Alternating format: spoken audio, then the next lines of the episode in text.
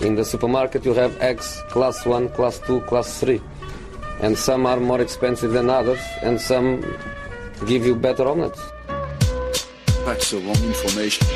Wrong, wrong, wrong information. I didn't say that. That's the wrong information. Do you think I'm an idiot?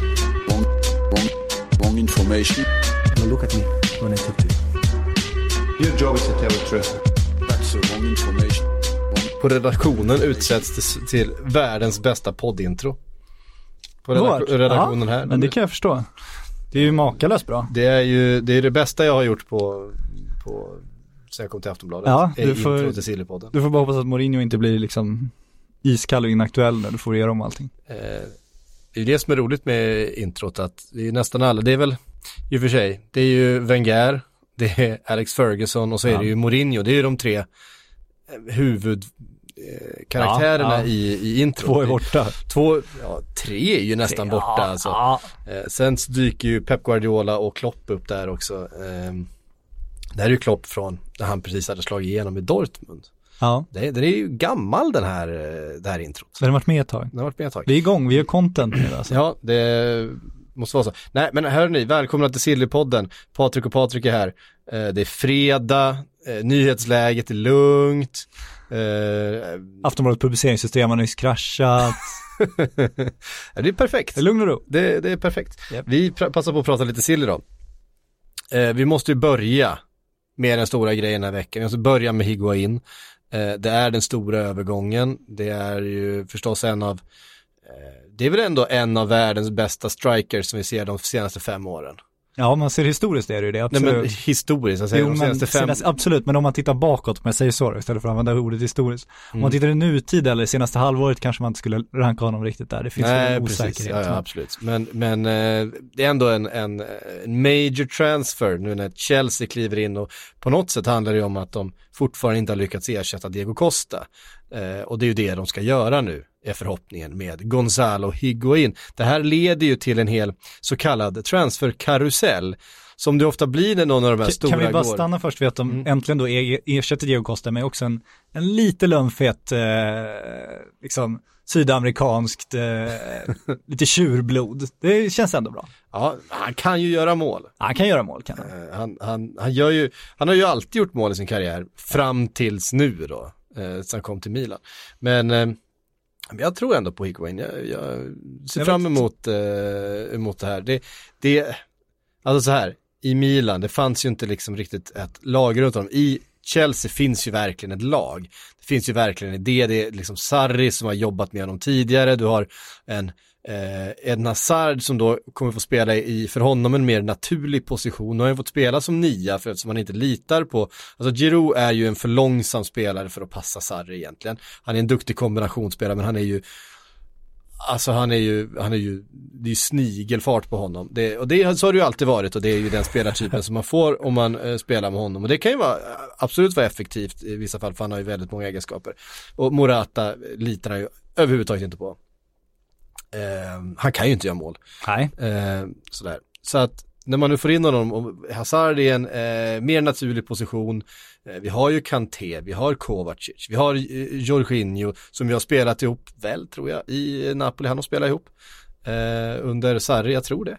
Eh, jag vågar inte Nu är du där ute och gissar igen. Det är så Ja, men de borde, man- båda har spelat i Napoli under Sarri i alla fall. Eh, men eh, skitsamma, det finns William än så länge och Pedro och så vidare. Men det finns ett offensivt väldigt starkt bollskickligt lag med en tydlig idé som saknar en spjutspets. De saknar någon som kan stoppa bollarna i mål och det kan ju, i den miljön borde ju Higuain faktiskt kunna få igång sin karriär igen kan man tycka. Ja, och man måste ju också uppskatta de här fotbollsspelarna som ibland kan se ut som om de liksom har skokartongerna kvar på dojorna. Men bara sprutar in mål emellanåt ändå. Liksom, jag läste en intervju med en gammal PSV-sportchef var det, om Mattia Kersman. Eh, den här gamla, gamla riktiga målskytten. Och han var inne på att när de värvade honom dit så, så stod folk och skrattade på träningarna för att Kersman såg ju fullständigt värdelös. Han spred ju liksom lika många, han sköt ju sönder nätet bakom nätet om man säger så. Mhm. Hade inte en boll på mål. Och sen började matcherna liksom och det bara rullade in mål. Eh, också en eh, fantastisk, eh, det här var samma kille som hade tagit Ronaldo till PSV bland annat. Eh, Han berättade också, bara, jag tänker, tänker gå in i det här anekdotträsket nu medan Patrik surfar fram någonting så tar jag mitt utrymme här. Det här är alltså, eh, man ska komma ihåg att Sillypodden är eh, ungefär en timme lång live-googling. Ja, så är det. Så- så absolut. Realtids-googling, det är vad vi pysslar med. Fast jag älskar den här historien från den här gamla PSV-sportchefen, för han, han berättade att de hade haft ögonen på Rivaldo också. Eh, de ändrade sig när Rivaldo dök upp i Eindhoven då med ett sju man starkt agentteam och klev in i, klev in i är rummet. exakt Bara för att känna på varandra. Eh, de åkte och kollade på Ronaldo, då hade han med sig en kollega från klubben och tyckte han såg, alltså vi kan inte värva den där människan, det, han hade liksom, han, han, är, han är ju för tjock, det var liksom omdömet. Äh, äh, Nej, jag är säker på att det är han. De tar in Ronaldo, alla vet hur det gick sen. Så funderar de också på Edmundo som kanske är min absolut favorit, eh, den här gamla bra- brasse. Också en speciell karaktär får man säga. Där drog sig PSV ut när Edmundo då krävde att ha en klausul i avtalet som gjorde att han då fick åka hem till karnevalen i Rio varje år, oavsett vad liksom klubben hade att göra. Eh, En klausul han sen ska ha haft i kommande klubbar också, vilket är favoritklausulen då. Alltså, eh, sånt kan ju behövas. Så kan behövas, och man Ja. gillar ju, det, det, är ju- det är ju den här typen av spelare man trots allt vill ha och Iguain är väl inte riktigt på den, den typen av excentriker direkt men, men han är ju trots allt den, den, den där typiska målskytten och eh, man måste älska den typiska målskytten. Det finns ju, det finns ju någon slags konstnärssjäl i honom. Ja så känns det ju, man vill ju Ja. tro det i alla fall. Eh, Sen får vi dra karusellen nu, den har vi Ja. inte dragit än. karusellen som följer då är ju att eh, Morata ska förstås lämna Chelsea. I den här här- härvan finns också Batshuayi som ju fortfarande tillhör Chelsea men som Chelsea inte har något intresse alls av att spela utan ska fortsätta lånas ut alternativt säljas vidare. Och så finns det då Piatek som väl ska till eh, Milan Eventuellt. eh, för att då täcka upp den, det utrymmet som, som Higuain lämnar efter sig. Ja, vi hörde, den senaste rapporten är ju att Higuain kanske läkarundersöks idag till och med. Det borde Ja. ha kommit lite bilder då, men det kan vara så. Morata till Atletico Madrid, Batshuayi till eh, Monaco, kanske en försäljning på över 400 miljoner kronor. Det hoppas Chelsea i alla fall. Vi får se om det blir Det av. vore helt otroligt. Ja, fast fa- ja, båda och. 400 millar. Jo, men om du tänker, om han hade kommit direkt från Dortmund-lånet där, eh, han är inte direkt lastgammal och så vidare, då gjorde han det väldigt bra. Då hade jag kunnat säga att han kostar 400 miljoner. Så att jag kan se att de går in i en förhandling med den ambitionen, sen vet, får vi väl se vart de hamnar om de verkligen får loss 400 miljoner av Monaco. Monaco är ju lite desperata dock, så att eh, de, om någon ska betala mycket nu så kanske det är de trots allt. Men eh, sen apropå absurt då, Piatek, eh, han ska ju kosta 410 miljoner kronor nu för Milan att lösa. De ska träffas idag klubbarna. Och Genoa köpte honom i somras för 40 miljoner kronor. Alltså han har tiodubblat sitt värde på ett halvår. Bara för att han hamnar i januari-transfer när Milan är i en, en, en desperat situation efter en, en ny anfallare och har gjort en, ett jättebra halvår såklart. Men från 40 till 400 miljoner kronor på, det är bra utväxling på den investeringen. Ja, det är en bra deal. Ja, inte för Milan då kanske. Men, Nej, nej, men ja, det är, det är höjd med din aktieportfölj kan man säga. det är ju intressant det här med eh, karuseller. Ja, man Och- älskar och saker som karuseller. följer. Alltså det är nästan mer som ett domino än som en karusell. Ja, vi, har ja. ju, vi har ju, alltså, jag vill ändå skilja på begreppen. Vi har ju karuseller där, alltså som det var när Giroud lämnade för eh, Chelsea, eh, Batshuayi lämnade Chelsea för Dortmund och Aubameyang lämnade Ja, Dortmund absolut, för Arsenal. absolut. Då, Ja. där har vi en karusell, Ja. den, den sitter ihop. Vi byter spelare med varandra, ungefär som Panini-kort eh, en cirkel. Det här är ju en dominoeffekt. Ja, okej, jag ger dig rätt där. Ja. Eh, jag tycker det är viktigt att vi har många begrepp Ja. inom- sillyvärlden. att vi har många, eh, liksom väldigt smala begrepp. Att det, Men- det, Man undrar också hur det känt för en Batshuayi, det kom bilder nu när han tränar med Valencia idag, de vill, de vill ju inget hellre än att bli av med honom, han vill inget hellre än att komma därifrån. Chelsea vill absolut inte ha honom, ska till Monaco, ändå måste han liksom köra på i Valencia och vänta då på att liksom Chelsea ska lösa Higuain och sen när Higuain kommer, väl då kan han liksom börja besvära dem med sina telefonsamtal. Det måste ändå vara en väldigt speciell situation att sitta och vänta på att en annan kille eventuellt ska göra en övergång för att sen kunna liksom ens börja förhandla din egen. ja, det är Väldigt märkligt. märkligt. Ja, det är märkligt. Väldigt typiskt den moderna fotbollen. Ja, framförallt i januari när alla liksom håller varandra Ja. gisslan på något sätt Ja. eh, och väntar ut varandra. Eh, bara därför så tycker jag att eh, vi ska röra oss, eh, vi räknar väl med att Higuain blir klar här i, under helgen. Eh, Allt talar ju för det just nu och det, också av den anledningen att Milan vill inte ha någon kvar. Eh, Juventus vill inte ha honom, Chelsea vill absolut ha honom. Då bör man ju kunna lösa, hitta en lösning kan man tycka. Bingo till helgen då, stormötet på Emirates mot Arsenal. Hur många gånger Higuain zoomas in på läktaren? ja, det kom ju några rapporter idag att, att de hoppas ha honom på plats, att han kan spela till och med. Det tvivlar jag ju starkt på om man säger Nej, så. det men- kommer han ju inte göra. Men, Är han där kommer han zoomas in. ja precis. Kommer han då att göra en Wayne Rooney och smygdricka lite öl av sin kompis eller har han lärt sig läxan? Jag vet inte. Eh, kan vi ha ett tips? Hur många gånger han zoomas in? Vad tror vi? Eh, vem kommer närmast? Alltså, Eh, ni får, ni får lite- tipsa, tipsa, i, på Twitter eller i, sådär. Ja, man måste ju göra analysen då också att det beror, man måste ju också gå in med, med en, en, förväntan om matchen då. För om Chelsea skulle göra fyra mål tidigt, då kanske liksom de, de här inzoomningarna avtar. Skulle däremot Chelsea väldigt anfallsproblem och det inte görs några mål, då kommer han ju vara liksom, då kommer ha liksom en split screen med honom. Ja. Framförallt så här, Pedro skjuter över vid ett friläge efter Ja. tio minuter. Då är det ja, in då, med Higuain. Ja, då är det ju eh, Bildproducenten bara- solklart. Då skriker i örat. Ja. Eh, Jag tror, att, jag tror att vi kan få se Higuain eh, åtta gånger under matchen. Jag tänkte säga åtta, då, då tror jag att det blir lite, då säger jag sex gånger. Det är sex. Varför säger du inte bara sju? Nej men det, är- det Du är ju ju fegt, få- då hamnar man ju överallt under. Det är schysstare att kunna, kunna mötas någonstans och så sju är ju båda väldigt nöjda med varandra. Ja, ja visst, vi, kan leva med det. Eh, skriva ni, eh, skri, hör av er med era egna tips. Ja, Eh, gärna till det, hade, ju- det hade ju varit väldigt kul om det blev tvåsiffrigt. Ja det hade varit trevligt. Eh, jag, det, det är ett sånt jävla upplägg för, för många inzoomningar på Higuain. Han kanske inte ens är där, vi kanske har superfel. Ja, så kan det vara. eh, vi vet ju inte. Jag hoppas Men- på nio gånger annars liksom som en hommage till det här liksom tröjnumret med Milan Nummer som är, som är förföljt och eh, ja. Vi kommer ehm,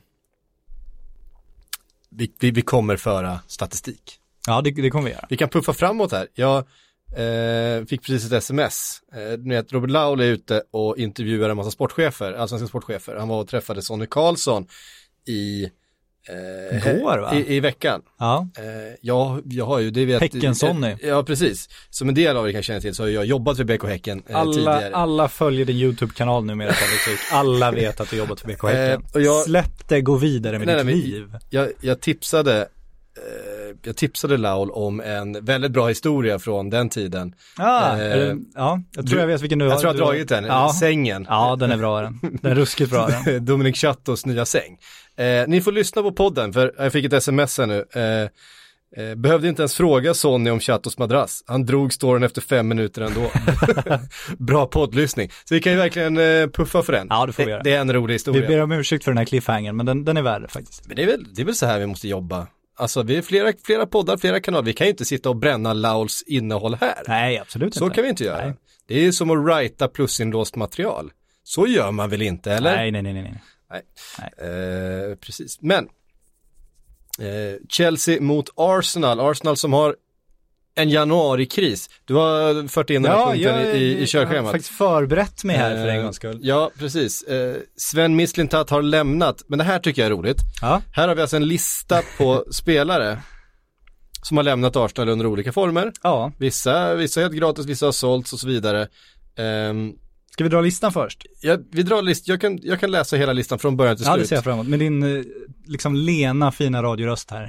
Specialutvecklad inom. BK Häckens marknadsteam. Nu kör vi. Och eh, med perfekt uttal på alla de här namnen Absolut, ser jag fram emot. också. Eh, Johan Juru, eh, De Nilsson, Andrea Chavin, André Santos, Chamak, eh, Sebastian Schilacci, Gervinho, Niklas Bentner, Lukas Fabianski, eh, Bakary Sagna, Lukas Podolski, Urstark poddlyssning det här.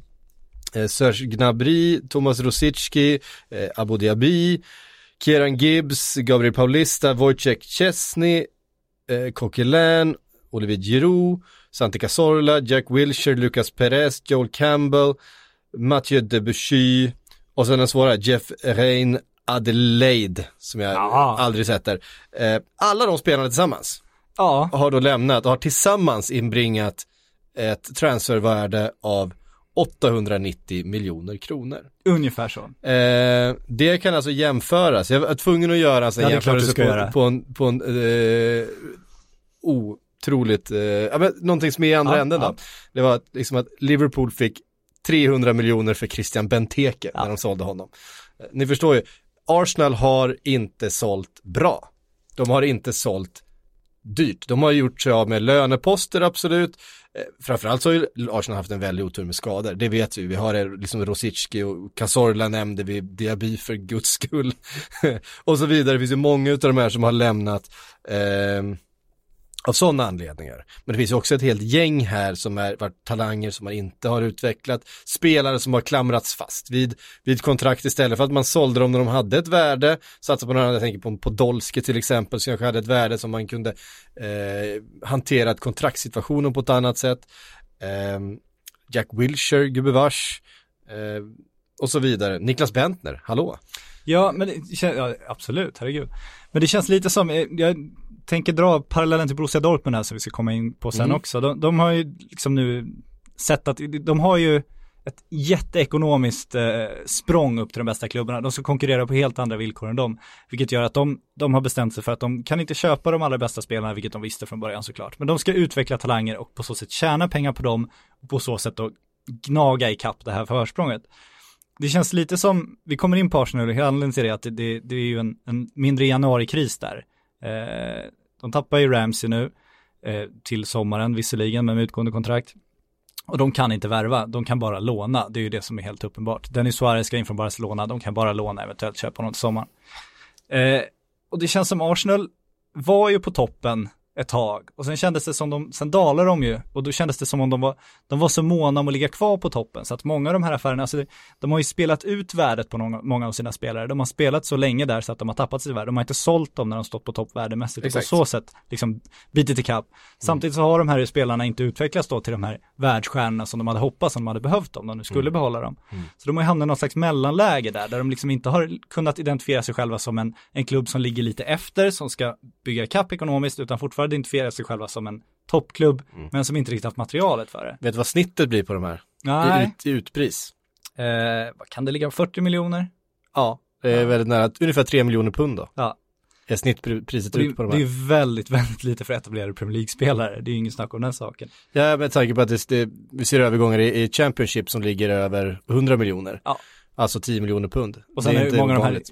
Långt tidigare på en annan marknad, men fortfarande bör du fått betydligt bättre betalt. Mm. Men hela anledningen till att vi tar upp det här är ju liksom att Arsenal har hamnat i en väldigt, väldigt jobbig situation nu, framförallt det här året, eh, för att de missade Champions League, de pengarna försvann, eh, vilket gjorde att de, de nu bara får öka sina lönekostnader med 7 miljoner pund per år för att och, eh, inte bryta mot FFP, eh, så länge de inte drar in mer pengar. Men de kan inte dra in mer pengar, dels för att de inte lyckas sälja spelare till bra priser, Rams är väl det senaste exemplet nu där de inte kommer få en krona. Eh, och de har också haft så långa sponsoravtal som fortfarande löper, samtidigt som Manchester United har omförhandlat och fått det här jättenya avtalet. De har ju både en biltillverkare nu som är ganska färskt avtal och även bytte väl sin, sin tröjsponsor för inte alls så länge sedan. Det känns som ganska många klubbar har gjort det. Det ska Arsenal också göra, men det kommer ske först i sommar. Så först då liksom ökar den intäkten. De har suttit på ganska lång eh, avtal innan. Eh, och till sommaren kommer de också få lite löneutrymme då, för då försvinner ju Ramsey, Check och Danny Welbeck. Så till sommaren kommer de att kunna handla. Så om man sitter nu som Arsenal-supporter och liksom så här, fan vi har inga pengar, är det här total kris hur länge som helst? Nej, just nu är det total kris för FFP, om du ska möta den så kan de inte handla nu. Men till sommaren kommer nytt eh, sponsoravtal och de kommer öka löneutrymmet. Och når de Champions League, då kommer de verkligen kunna handla i sommar. Når de inte Champions League, då kommer det nog bli ganska tufft igen. Om de inte säljer av några av sina dyrgripar då. Det är ju Till så här. exempel, eller en Mesut Özil om man blir av med honom såklart. Det är ju så här att det är ju Özil sitter ju på halva det här löneutrymmet i stort sett. Han har ju en veckolön på eh, någonstans runt Fyra 4 miljoner miljoner, kronor, va? miljoner kronor tror jag. Eh, vilket då är en bit över, eh, eller runt 200 eh, miljoner om året. Det är ganska få, eh, det är ganska få lag i världen som kan betala det för eh, Mesut Özil. Ja, Alltså de hade inte kunnat betala det för Messi heller för de har inte de, har inte de pengarna. Men eh, då hade man kanske kunnat liksom ta alla banklån, man, man kunde inteckna villan liksom. Eh, för att göra det. Jag undrar ifall det är något, någon klubb som är beredd att inteckna villan på, på Mesut Özil 2019. Nej, så känns det ju. Och det hade varit en sak om han då presterade på sånt sätt så att de kunde dra in liksom sina sportsliga intäkter då från Champions League till exempel. Men nu gör de ju inte det heller. Nej. Vilket gör att de har ju, de har ju en Champions League eh, trupp. Mm. Eh, framförallt i somras så höjde de ju, alltså Aubameyang och de här kom också upp och tryckte upp eh, löne, Eh, Mkhitaryan fick väl också en ganska stadig löneförhöjning, Mm. eller ja, lön i alla fall. Så att de har ju en Champions League-mässig lönetrupp men de är inte i Champions League vilket gör att de sitter rent omsättningsmässigt i en ganska tuff situation. Så även om de hade kapital och så så får de ju inte, de får inte öka sina löner hur mycket som helst heller med tanke på FFP. Så att det handlar ju för dem verkligen om att antingen sänka lönerna eller öka sina intäkter. Och det enklaste sättet att öka sina intäkter är ju att nå Champions League. Så det, det är ju lite av en ödessäsong för Arsenal på så sätt. Och en oerhört viktig match imorgon med tanke på att Chelsea är nu sex poäng före. Eh, på den där fjärde platsen, Arsenal på femte plats. Eh, skulle man förlora hemma mot Chelsea nu, då är det nio poäng upp till den där fjärde platsen. Och det blir ganska tufft. Vi ser ett, ett Spurs som har det superjobbigt med formen och massa skador och sådär. Men de ligger ytterligare en poäng före. Eh, det är klart att de kommer tappa lite poäng, men kommer de tappa tio poäng på Arsenal under eh, den här, jag vet inte fasen Arsenal som ju själva är inne i en sportligt väldigt liksom djup svacka eh, och sådär. Mm. Och sen så ska man också vara, vara lite panikartad i den här situationen också tror jag. För att vi ser ju två, två system som befäster fotbollsordningar just nu. Alltså som verkligen gynnar de, de, de, de framgångsrika lagen. Det ena är ju FFP.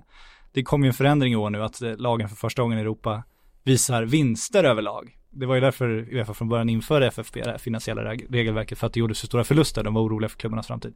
Nu har de väntat till vinster. Men det FFP också gjort är ju att de som lyckas, vinner, eh, får mycket intäkter, ökar sin omsättning. De drar ju ifrån de andra, för de andra får ju inte liksom betala sig och alltså investera sig i kapp. Det är ju inte möjligt längre. Nej. Och det andra är ju Champions League som drar in mer och mer och mer och mer pengar. De största klubbarna har satt ytterligare press på Uefa, vilket gör att prispengarna blir ännu större för de som går långt. Vilket kommer göra ytterligare att om det är fyra lag då som, som säger fyra, fyra år i rad går till Champions League Premier, från Premier League och når ganska långt där. De kommer ju springa ifrån sina konkurrenter i ligan. Vilket kommer bli otroligt svårt om du hamnar efter där. Eh, när det är eh, tajt, det kom eh, uppgifter i går var det väl om att Arsenal ska ha erbjudit Özil till Inter. Eh, och att Inter ska vara intresserade men det, de kan bara inte betala den här lönen. Alltså det, det kan ju ingen i stort sett, det kan ju fan inte, Det är ingen som är beredd att göra det eh, i alla Nej. fall.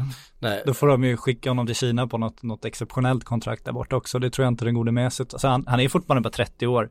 Han är ju fortfarande en av, eh, liksom, på sin topp, en av världens bästa fotbollsspelare. Det är ju inget snack om det. Sen är frågan om man passar in i Arsenal. Även den här säsongen så, har- så har vi sett att de kommer upp i, han i, bäst, i, absolut.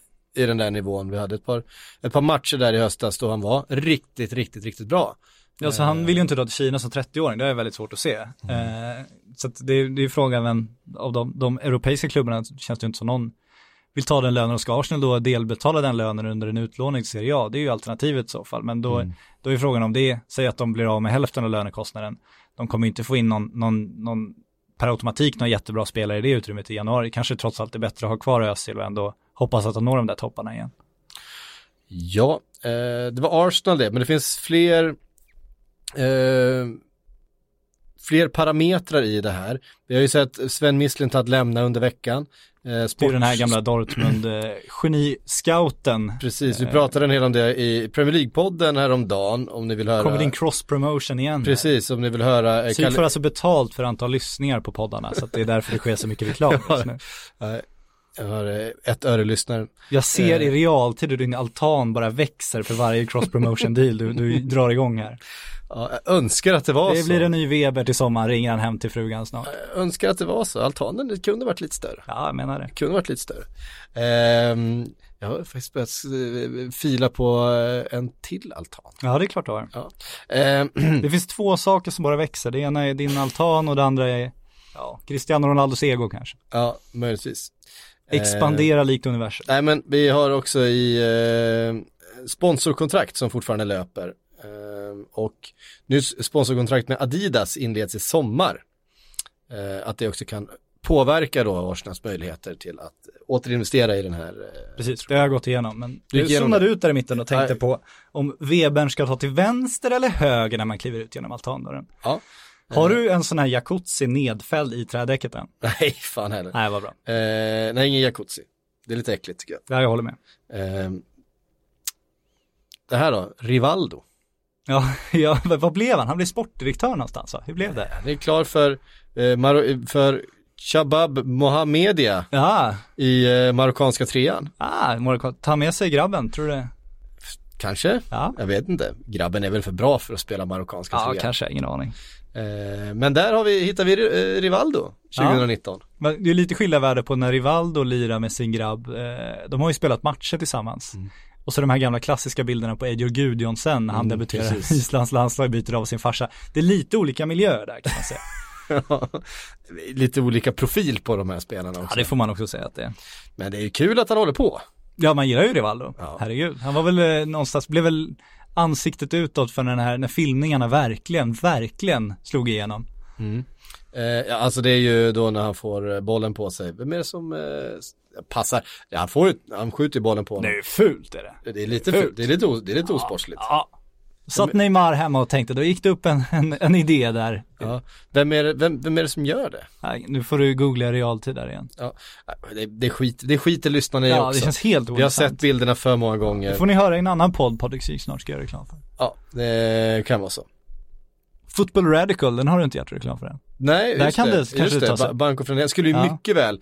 De, De har ju pratat om den här situationen. De har garanterat nämnt det. Ja, De har garanterat nämnt det. De, eh, det var en diskussion om eh, alternativa fotbollshändelser som skulle kunna bli staty.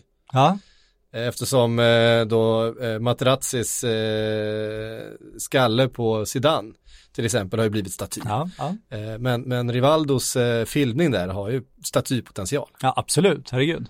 Eh, mm. kolla också in den, den poddar podden. jag. Nu blev det mahogny på trädäcket här.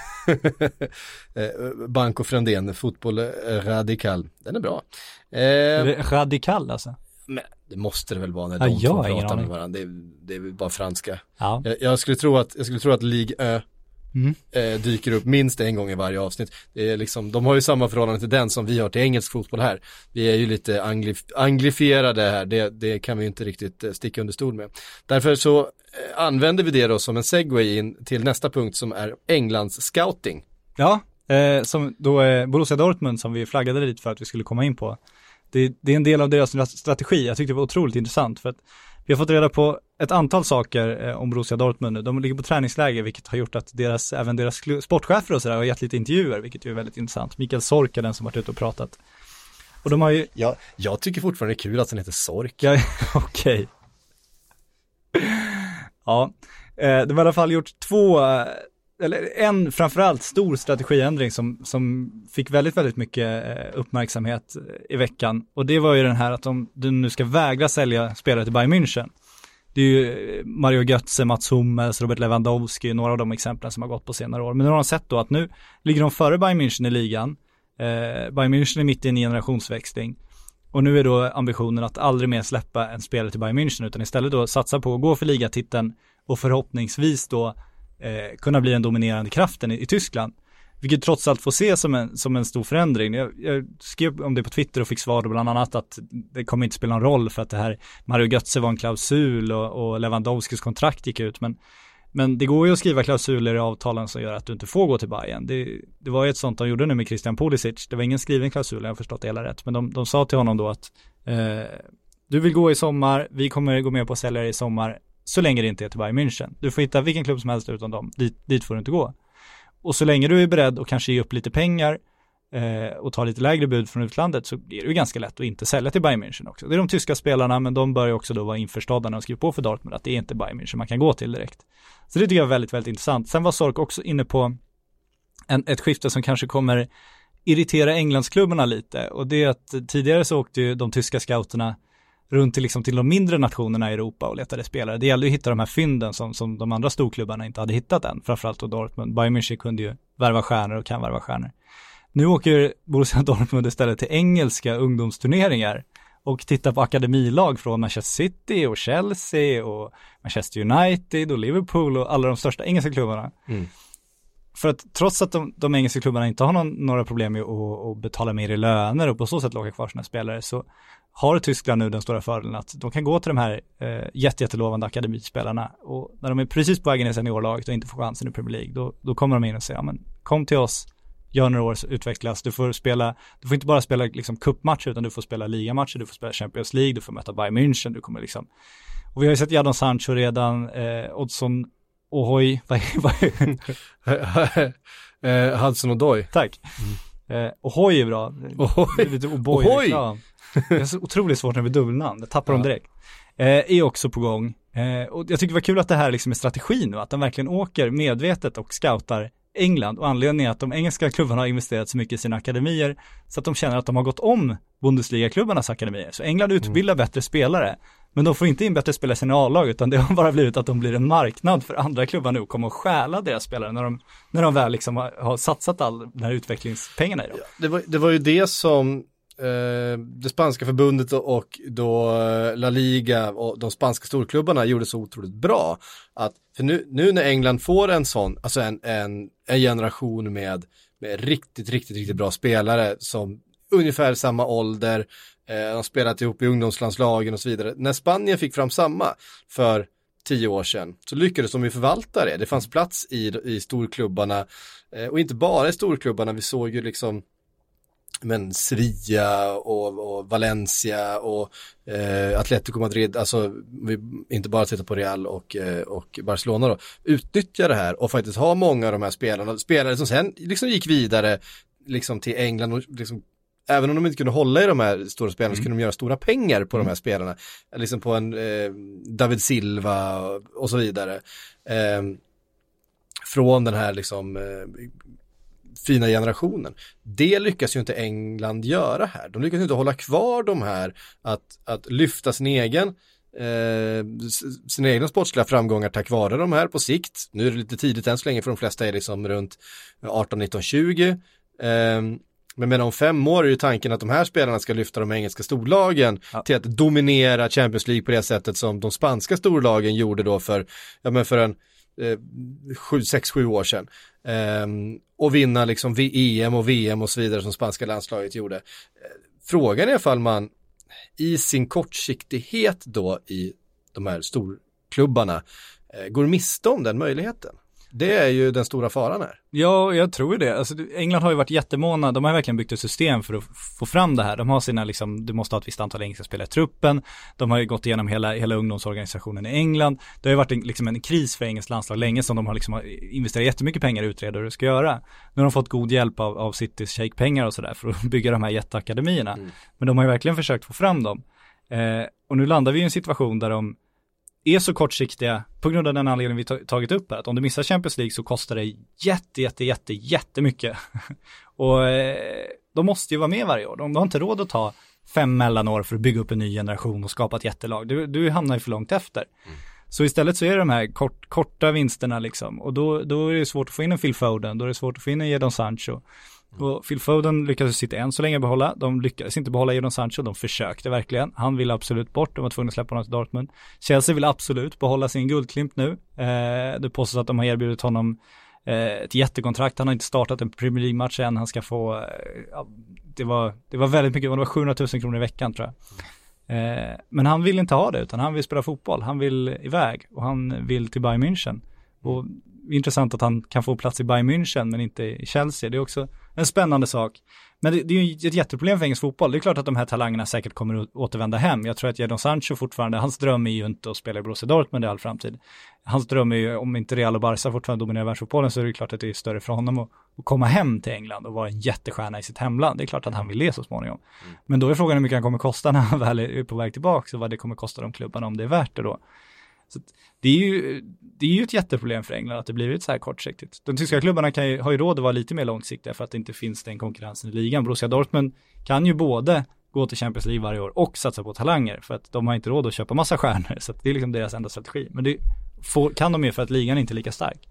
Men Det var ju den här diskussionen också, ska man komma ihåg, i Spanien, inte minst kring eh, Fabregas. Mm.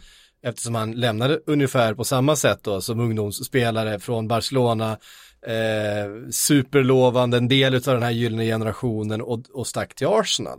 Eh, för att han av samma anledning hade en lättare väg där. Eh, Thiago Bayern München, lite samma grej också. Ja, det kan, kan man absolut säga. Ehm, och eh, så att det är klart att diskussionen har funnits där också, att det har också varit, varit ett problem där, men spanjorerna lyckades ändå, så kanske deras gyllene generation var ännu mer gyllene. Alltså de fick ju fram de fick fram så ofantligt mycket Vann ju spelare. EM och VM och sådär sen också. Vi får väl se Ja, hur Englands precis. blir om det blir samma nivå. Eh, Det är inte varje liksom, det är inte varje generation som har både en Xavi och en Iniesta liksom, som spelar bredvid varandra i all evighet och tycker att det är det bästa som finns och, och eh, gör det bättre än någon annan typ någonsin. Eh, sådär, så att, men ja.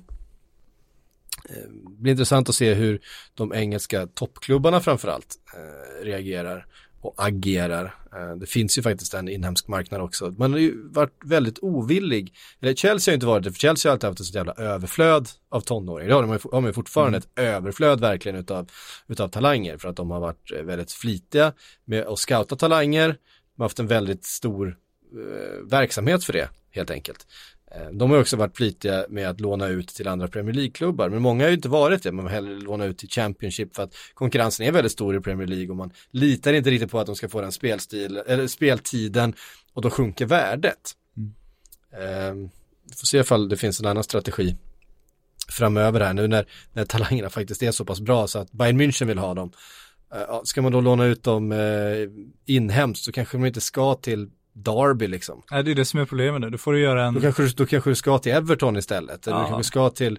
Eh, eller, nå- eller en Mohamed Salah. Mourinho pratade om honom idag. Eh, hur, Mm. hur det var för honom i Chelsea där när han kom från basen. Så att han var en, en vilsen ung kille i London bara.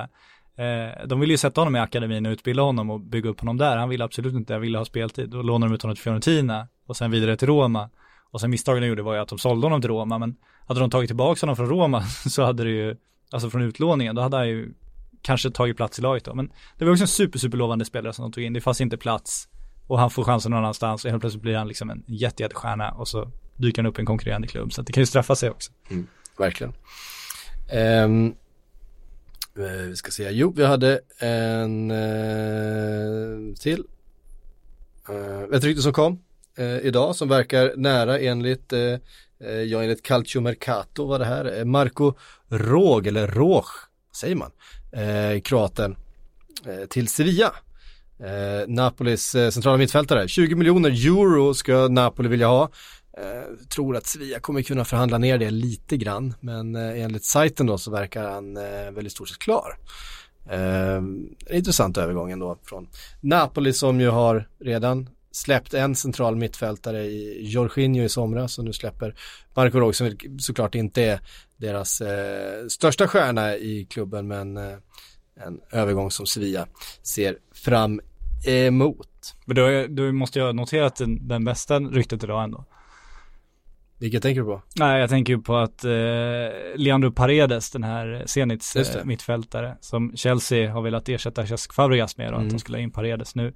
Nu var det Di Marzio som påstod idag att eh, vilka rider in då när Chelsea tänker att nu ska vi agera här. Då kliver PSG in och lägger första budet.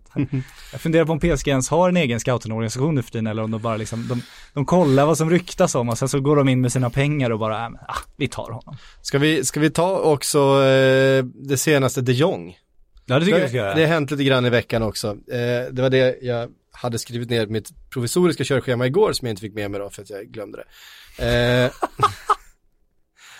jag, jag, började, jag började skissa på körschema igår. Ja, jag är imponerad att du Eh. ens började skissa på ett körschema. Ja, eh, och sen så tappade jag bort det Ja. i, i all hast.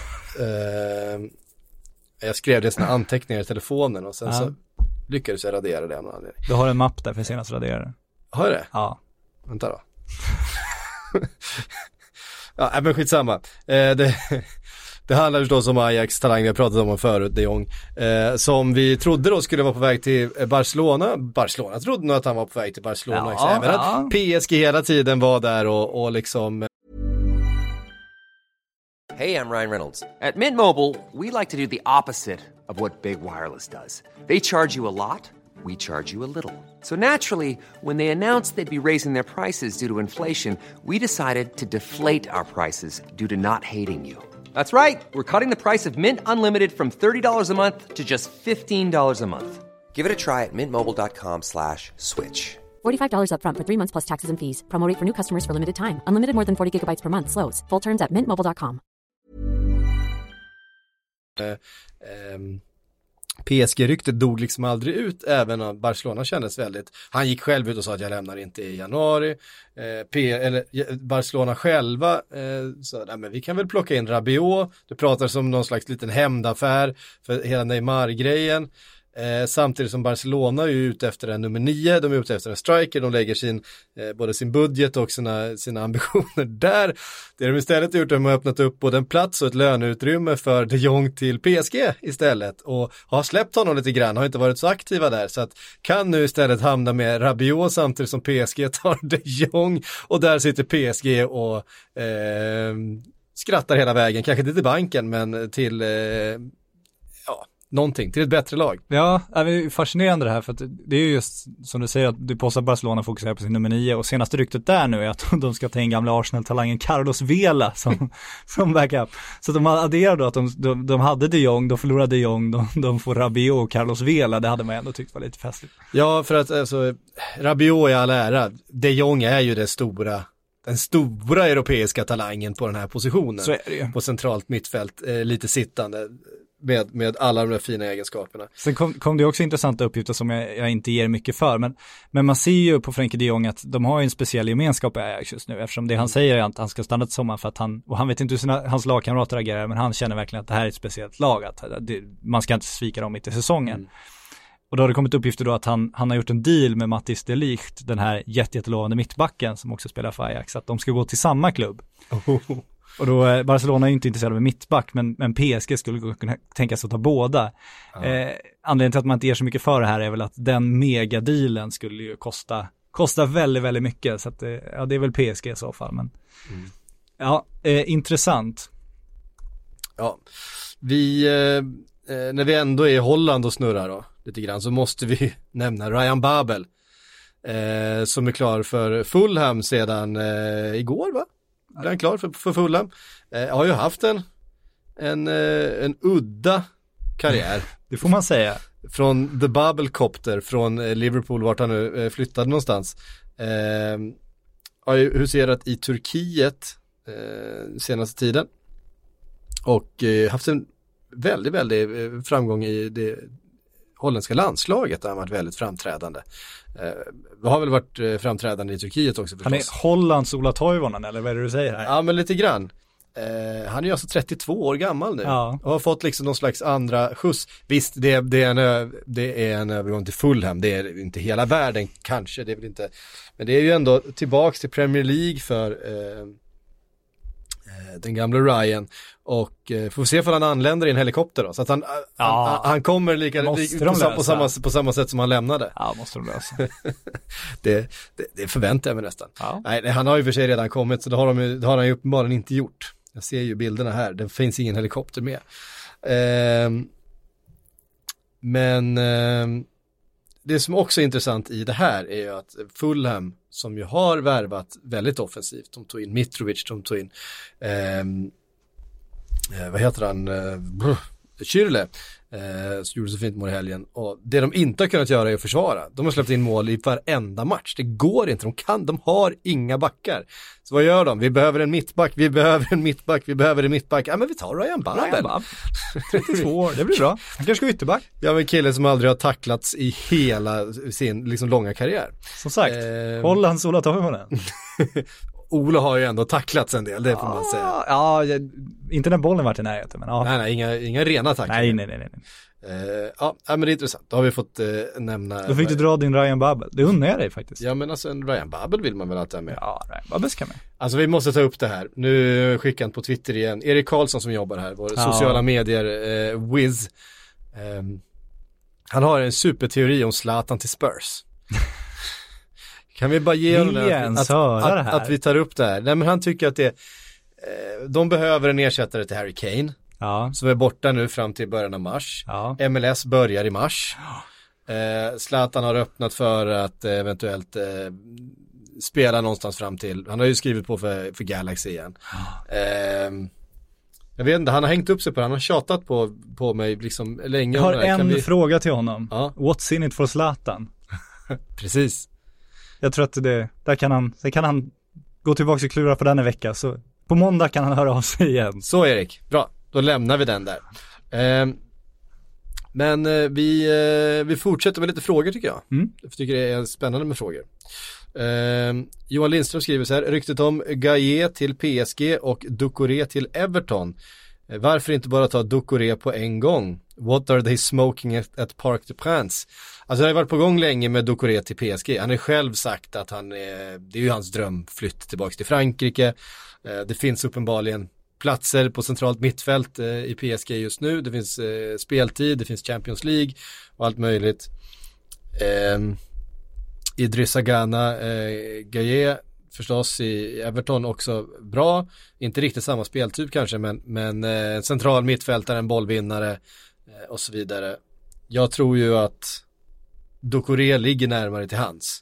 Men nu är ju ryktet sånt att, att PSG tittar på Gaia, de kanske vill ha mer av en, av en eh, han är ju mer en Kanté-typ kan man säga. En, en ren bollvinnare, en eh, liksom liten krigare på mitten. Eh, Ducoré är ju lite mer poängspelare än så. Så eventuellt är det av den anledningen. Sen tror jag att Ducoré egentligen eh, ratas högre. Kanske har en högre prislapp också. Det kan ju vara så att Everton fortfarande lider lite grann av den där superdyra sommaren förra året. Eh, när de köpte alla nummer 10 som de kunde hitta. Alla nummer 10 utan ett löpsteg som, som fanns på marknaden. Eh, så kan det mycket väl vara. De investerade ju en del i somras också. Eh, jag har fått en eh, fråga från Jimmy Emilsson. Blir Batshuay en riktig målgörare snart eller han ska, ska han fortsätta byta, bli utlånad till ny klubb varje år? Känns som det finns potential i killen. Alltså säljs han till Monaco så kommer han inte bli, liksom hamna på så många lån framöver. Nej, bör han ju inte göra. Nej, Nej. Det, då är det ju, nej men det är väl det han behöver, en, en klubb som tror på honom nu verkligen, där han kan liksom ställa ner sin leksakssamling och veta att den står kvar några år. Det känns ju ändå som det, det avgörande. Han har ju gjort det bra liksom. Alltså, Han var bra i Dortmund. han var bra i Dortmund, han har gjort det helt okej i belgiska landslaget, han var ju jättebra i Marseille innan han kom, kom till Chelsea, han är fortfarande bara 25 år, eh, han har sina bästa år framför sig. Det man undrar är ju liksom, för man har så lite insyn i deras privatliv, men bara för att man är lite excentrisk så undrar man ju vart fokus är. Det blir ju automatiskt att ens, att ens tankar går dit. Eh, jag vet inte liksom var, om, om han är beredd att göra allt det som krävs för att utveckla så mycket det här lilla extra steget, lägga ner allt, det- allt det arbete som, som krävs för det. det, det vet bara de som jobbar nära honom. Men det är ju den frågan som väcks. Eh, han lånar ju inte ut sina Maserati till kriminella ungdomar som vissa svenska spelare gör, men, men Lamborghini var det. Ja, Lamborghini, förlåt. Men ja, nej men det är det som man undrar. Men det är klart att det finns en, en jättepotential i, i honom. Det är jag också övertygad om. Och, och att Chelsea vill ha 400 miljoner kronor för honom säger väl också någonting. Eh, så ja, jag, jag tror att han skulle kunna bli väldigt, väldigt bra i rätt miljö. Jag är tveksam om Monaco är det just nu. Eh, jag vet inte om mitt förtroende för Thierry Henry som, som fotbollstränare är så jätte, jättehögt än. Eh, det som talar som för Monaco då är ju att Henry känner honom från belgiska landslaget. Att det, han vet vad han får och, och de, de vet förhoppningsvis att deras personkemi fungerar. Så av den anledningen kan det vara bra. Eh, så ja, man vill ju säga så här, men i ett så här lagom bra spanskt lag hade han ju passat. Men det gjorde han ju uppenbarligen inte. Så att det, det känns ju lite knepigt trots allt. Nej, det kändes ju rätt när han gick Ja, det gjorde ju verkligen det, det. det. Det får man ändå säga. Ja. Det, det var en annan grej jag hade i mitt preliminära, preliminära körschema som jag hade glömt bort. Eh, det var eh, Ashley Cole. Ja, det här är, oh, Ashley Cole till Derby. Det, sånt här gör mig lite, lite rädd liksom om det här är sant. Det är ju Frank Lampard då som ska vilja ha sin gamla polare Ashley Cole. Och det är ju som Cashley. Cashley, det är ju som att Henri plockat in Fabregas till Monaco nu. Det kanske är liksom ett, ett enkelt sätt att fylla en position med en kille du kan göra, du vet kan göra ett okej jobb ett halvår, ett år sådär. Men, men dels så undrar man ju vart de här, Ashley Cole, vart hans motivation är om han kommer till Derby. Är han verkligen beredd att liksom ge sitt liv för den klubben? Det tror jag inte. Två, du får absolut ingen som helst ekonomisk ersättning för den spelaren. Han kommer komma med ett dyrt lönekuvert som bara är pengar ut. Han kommer aldrig någonsin kunna vara möjlig för dig att sälja. Du kommer liksom inte, det är bara en, en pengar ut liksom. Det finns ingen möjlighet att ha pengar in. Är man liksom Derby då, eh, då känner jag verkligen att då måste man ändå ha ambitionen att försöka fylla sin startelva med spelare, dels absolut som kan göra laget bättre och lyfta dem, men också som kan utvecklas själva och generera antingen många bra fotbollsår för dig eller pengar vid en försäljning. De här ettårsavtalen eh, med äldre, äldre spelare tror jag inte en sekund på och Monaco så skriver jag ett väldigt långt avtal med Cesc Fabregas. Eh, känns också det, det kanske blir jättebra en säsong, kanske blir jättebra två säsonger, men jag tror att det hade varit bättre att försöka hitta en, en spelare du liksom kan utveckla och som du menar en ung lovande spelare? Det är inte så att Monaco har några sådana redan? Till exempel, ja men precis, de borde ju kunna plocka om någon de har. Eller en, du behöver inte vara så ung eller lovande, du kan vara en, en 25-åring då, om vi säger så. Så jag kanske gör två bra säsonger och sen så vidare. Bara Ja, exakt. Men ja, man ska vara försiktig med den här gamla eh, anekdotvärvningarna, om vi ska kalla dem Ja, och framförallt det där med, med gamla kompisar. Ja, exakt, det blir det inte känns, bra. ju, det känns som ett dåligt kriterium för att värva en fotbollsspelare Ja. för hundratals. Det är ju som när Eh, Kenny Dalglish klev in i Newcastle och plockade in Ian Rush och John Barnes liksom. Det var inte bra, det blev inte bra. Nej. Ashley Cole är alltså 38 år gammal. Ja, Vilken hemsk ålder. Ligger du där och simmar kanske? Inte, inte ens jag är ju så gammal riktigt än. Jag har en månad kvar. Ja. Ehm, ja, det, den, eh, jag tyckte den var lite rolig också. Det var den, det var så Ja, Ryan, Ryan Babel, Ashley Ja. Cole. det var sådana grejer jag hade i mitt körschema igår. Eh, vi tar lite fler frågor tycker jag. Eh, vi har fått många sådana.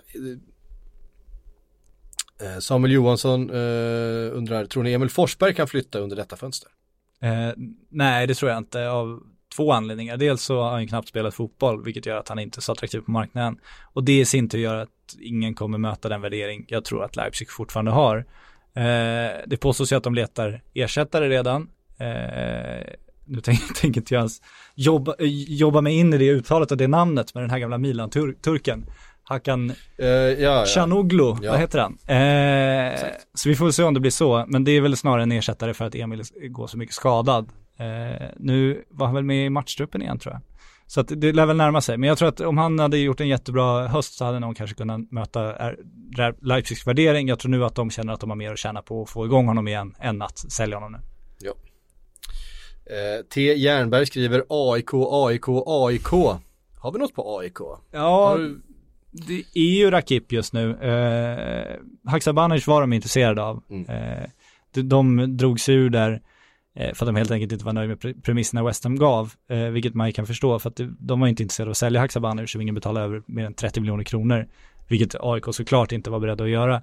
Och AIK är ganska, har liksom börjat få ont av de här utvecklingsbara spelarna. De skulle ju tjäna massa pengar på Stefanelli när du lånade dem ut honom till Cypern. De skulle tjäna massa pengar på Kristoffer Olsson, det har de gjort. De behöver ju fylla på med en, en till Kristoffer Olsson-typ, det är ju deras dröm. En svensk som kommer hem, vänder om, spelar upp sitt marknadsvärde, kan säljas jättedyrt. Eh, och där passar ju Haksabanovic in, men om du bara kunde få hem honom på lån och betala för honom och sen så tar West Ham alla pengar om det går bra, det är ju en ren ekonomisk förlustaffär.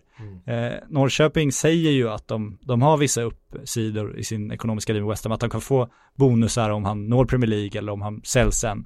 Eh, det tror jag när jag ser det, någonting finns säkert, men det känns, det, ja, det kanske är så. Däremot tror jag Norrköping har större behov av honom och en större uppsida, för de har ju Alexander Fransson, Simon Tern, andra spelare som de känner att de kan utveckla som de äger trots allt, som de skulle kunna tjäna pengar på. Finn Haksabanovic i den miljön så att de också kan lyfta sig i allsvenskan och kanske bli ett guldlag. De, de har ju det steget kvar att ta. De har ju större, större behov av den typen av värvning tror jag. Eh, så AIK siktet på Rakip som ju sitter i Benfica. Eh, vi får se vad det innebär att eh, om man behöver betala för att få loss honom eller om man får, får eh, överge en stor del av vidareförsäljningsklausulen och vem som betalar för vad och så vidare. Det återstår att se men eh, problemet för AIK där är att Malmö FF också är intresserade och eh, Rakip har ju en, en välbekant historia med Malmö FF så att det gör ju att Malmö trots allt kanske får säga sitta i förarsätet. Mm. Eh, Hampus Tol, eh, eller Toll kanske det ska uttalas, skriver, kommer Mike Ashley lätta på plånboken nu under januari? Men Benitez Ja, vad- skulle betala Ja, vad tror du? Ja. eller kommer Benitez bli tvungen att ta pengar från sin egen ficka? Alltså det där uttalandet, vi, ja. vi var inne på det i Premier League-podden också, det är så jävla korkat. Men eh, engelska tv-experter eller äldre engelska managers ska prata sådana saker eller ska prata Brexit eller någonting. Det, det, det som stör mig mest är inte att de gör det, det som stör mig mest är att alla lyssnar och liksom tar deras åsikt på allvar. Va? Fan, det är ju bara, haha det var roligt, det där var dumt sagt och så går vi vidare i våra liv. Men istället ska folk ut och svara som om det inte är uppenbart att någon har sagt något dumt. Titta vad dumt, titta vad han sa, det här stämmer ju inte alls. Nej vi vet, fan lugna ner dig. De får ju så eh, omotiverat mycket utrymme för sina eh, idiotiska uttalanden. Det är kul också. Det är kul, Jo, det är roligt. Det är kul att hänga på och, och, och skälla lite på dem. Eh, Rio Ferdinand eh, till exempel då, och eh, Du är den här första som kastar, ja där går mobben, hoppa in i gänget. Ja, ja, ja, ja, verkligen. Det kan jag se faktiskt. Eh, ja, inga konst, det är inget konstigt med det. Eh, nej men det känns ju aldrig som man, som man slår neråt när det är en gammal, eh, gammal storspelare eller en kommentator. Det är Nej, så är det. Framförallt inte när Rio har en personlig affärsdeal med Mike Ashley om att sälja hans kläder i hans varuhus. Att, Ja, det var fascinerande det. Allt tyder väl på att Benitez är där trots Mike Ashley, inte Så tack vare. Definitivt, vilket ju är det största undret i Newcastle Uniteds historia kanske. Mm. Men man undrar hur han tänker att han ska få upp marknadsvärdet på sin klubb när han inte investerar i den. Bara det, det den matematiken får någon annan lägga. Det är spännande. Ja. Eh, Filip Schützer skriver, vem ska långsiktigt kunna ersätta Ribéry och Robben i Bayern? Koman är för skadebenägen och kan inte ersätta båda. Ja, men det är väl, tanken är väl att eh, Hodgson och Doy i alla fall ska få en chans att få Mm. göra det. Det är väl drömmen att han ska göra en Jadon Sancho-utveckling. De spelade väl U- Ja. U17-VM tillsammans där. Eh, vann guld. Så det, är väl, eh, det är väl en av tankarna, ja. De hade ju, de hade ju tanken hos eh, Bayern München som jag förstår var ju att Leroy Sané Mm. eh, skulle köpas och, och sen så blev de, de har blivit lite bekväma Ja. i Tyskland. De har bara räknat med att de ska liksom lösa allting. Lite som Barca känns det som också har blivit. Ja, precis. Ja, men det där blir nog bra. Liksom. löser sig. De den vill där- hit. den- Vi är den så stora. Ja, exakt. Eh, Medan Sané bara drog som en avlöning till så fort Manchester City dinglade med, med ja, en avlöning. Ja. Eh, för det är ju trots allt så att Bayern München ekonomiskt kanske inte kan mäta sig med de största eh, klubbarna just nu. Alltså jag tänker mig, jag tänker på liksom Manchester City, Manchester United, eh, förstås Real Madrid, eh, men kanske till viss del Juventus också. Eh, även om de lite kanske är samma sak. Det, det finns ändå någonting där med, eh, med Bayern München som man har börjat, eh, för de kommer inte få några jättepengar för Arjen Robben eller Ribéry för att de kommer ju lägga av. Ja, så är det. Det öppnas ju löneutrymme gör det och det Ja, kommer det vara det väldigt absolut. stort. Så att Ja. där har de möjligheter. Sen dels så tror jag inte, som du säger, att de kanske, det finns väl en aspekt om de kanske inte kan, jag har inte deras senaste omsättningssiffror här framför mig. Men, de det finns också en vill. aspekt att de inte vill. De kommer ju inte lägga, de kommer inte lägga en och en halv miljard Nej. på en stjärnspelare liksom. För att de vill bedriva det här fortfarande som en föreningsverksamhet, eh, på, så, så långt det går. De har en klubb som handlar om att gamla, gamla spelare ska ta över i styrande positioner, det ska liksom drivas framåt, inte som ett, som ett liksom internationellt företag utan som liksom en tysk klassisk fotbollsklubb. Eh, och rädslan som man kan känna då är att det, det är en väldigt cynisk fotbollsvärld just nu. Kan man, vara, kan man ha de, de tankarna? Sen, sen har ju de tummat på sina principer, det ska gudarna veta med dina sponsoravtal och annat. Men det finns ändå någon slags grundtanke där och det kanske kommer straffa sig, jag vet inte. Man hoppas att sånt ska belöna sig, men jag är inte säker på det. Och så kommer jag ihåg att det är inte bara, det är inte bara Ribéry och eh, Robben som ska ersättas. De har ju ett väldigt åldrande, eller åldrande, men det är ju en, en backlinje som också ska eh, generationsväxlas. Så, Eh, och det är en målvakt som så småningom, alltså det finns ju, eh, finns ju, det är ju en generationsväxling de ska in i, det är ju inget, ingen snack om den saken, de är ju till och med igen. Men då är frågan om man ska hoppa från, eh, ja, 38 år Arjen Robben, det vet jag inte om han är det, men till 18 år, eh, eller om man ska hitta någon, någon, någon spelare däremellan. Eh, det beror på lite hur man tänker sig att man ska, ska föra den klubben framåt. Eh, nej, det känns ju uppenbarligen så att, att de, de är i visst behov av att göra några riktigt bra talangaffärer här.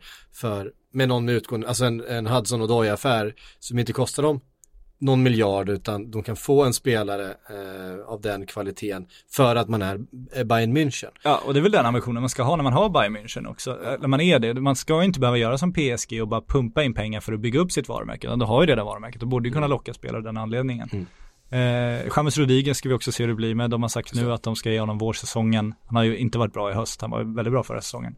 De ska ge honom våren också efter det. Eh, ta, ta ett beslut kring hur de gör. Det, det de har avfärdat är den här cyniska affären de skulle kunna göra där de använder sin utköpsklausul från Real och sen säljer honom vidare dyrare direkt. Det, det har de avfärdat av dem. Utan de, de håller på sina principer. Sport- Sportchefen där eh, har ju sagt att om, om Bayern München köper en spelare så spelar han i Bayern München.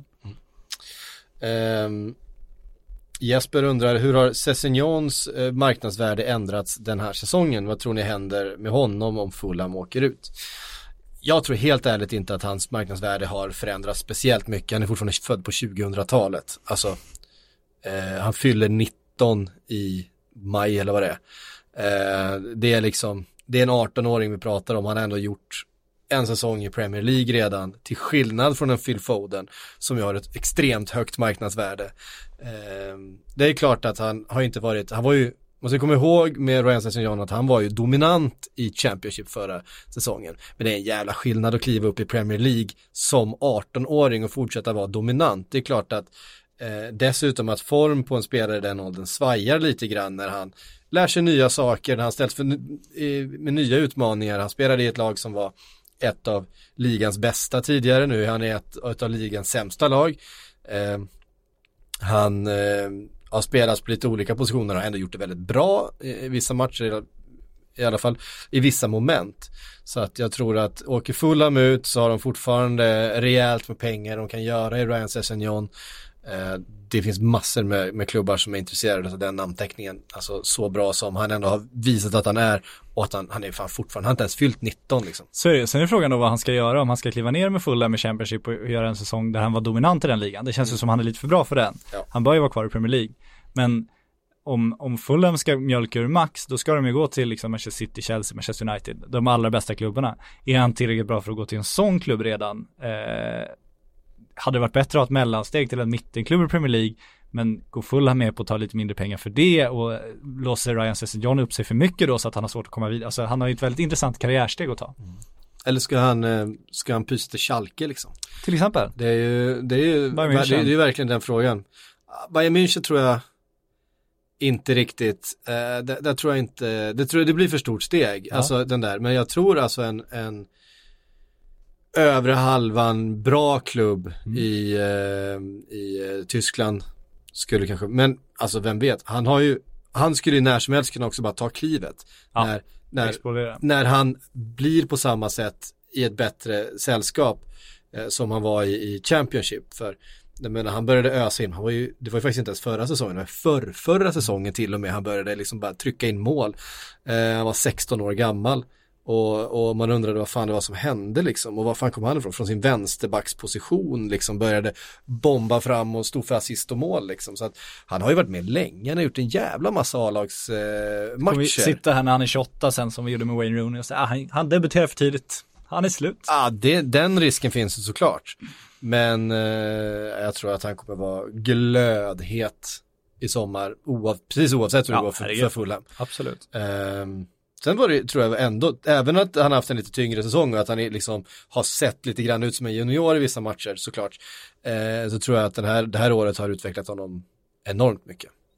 Eh, Säg som Sad Haksabanovic sa när han kom hem efter att knappt spela fotboll på två år. Så här, vad har du utvecklat då? Nej, mentalt. jo. jo, tack. mitt FIFA, mina FIFA-tummar. Exakt.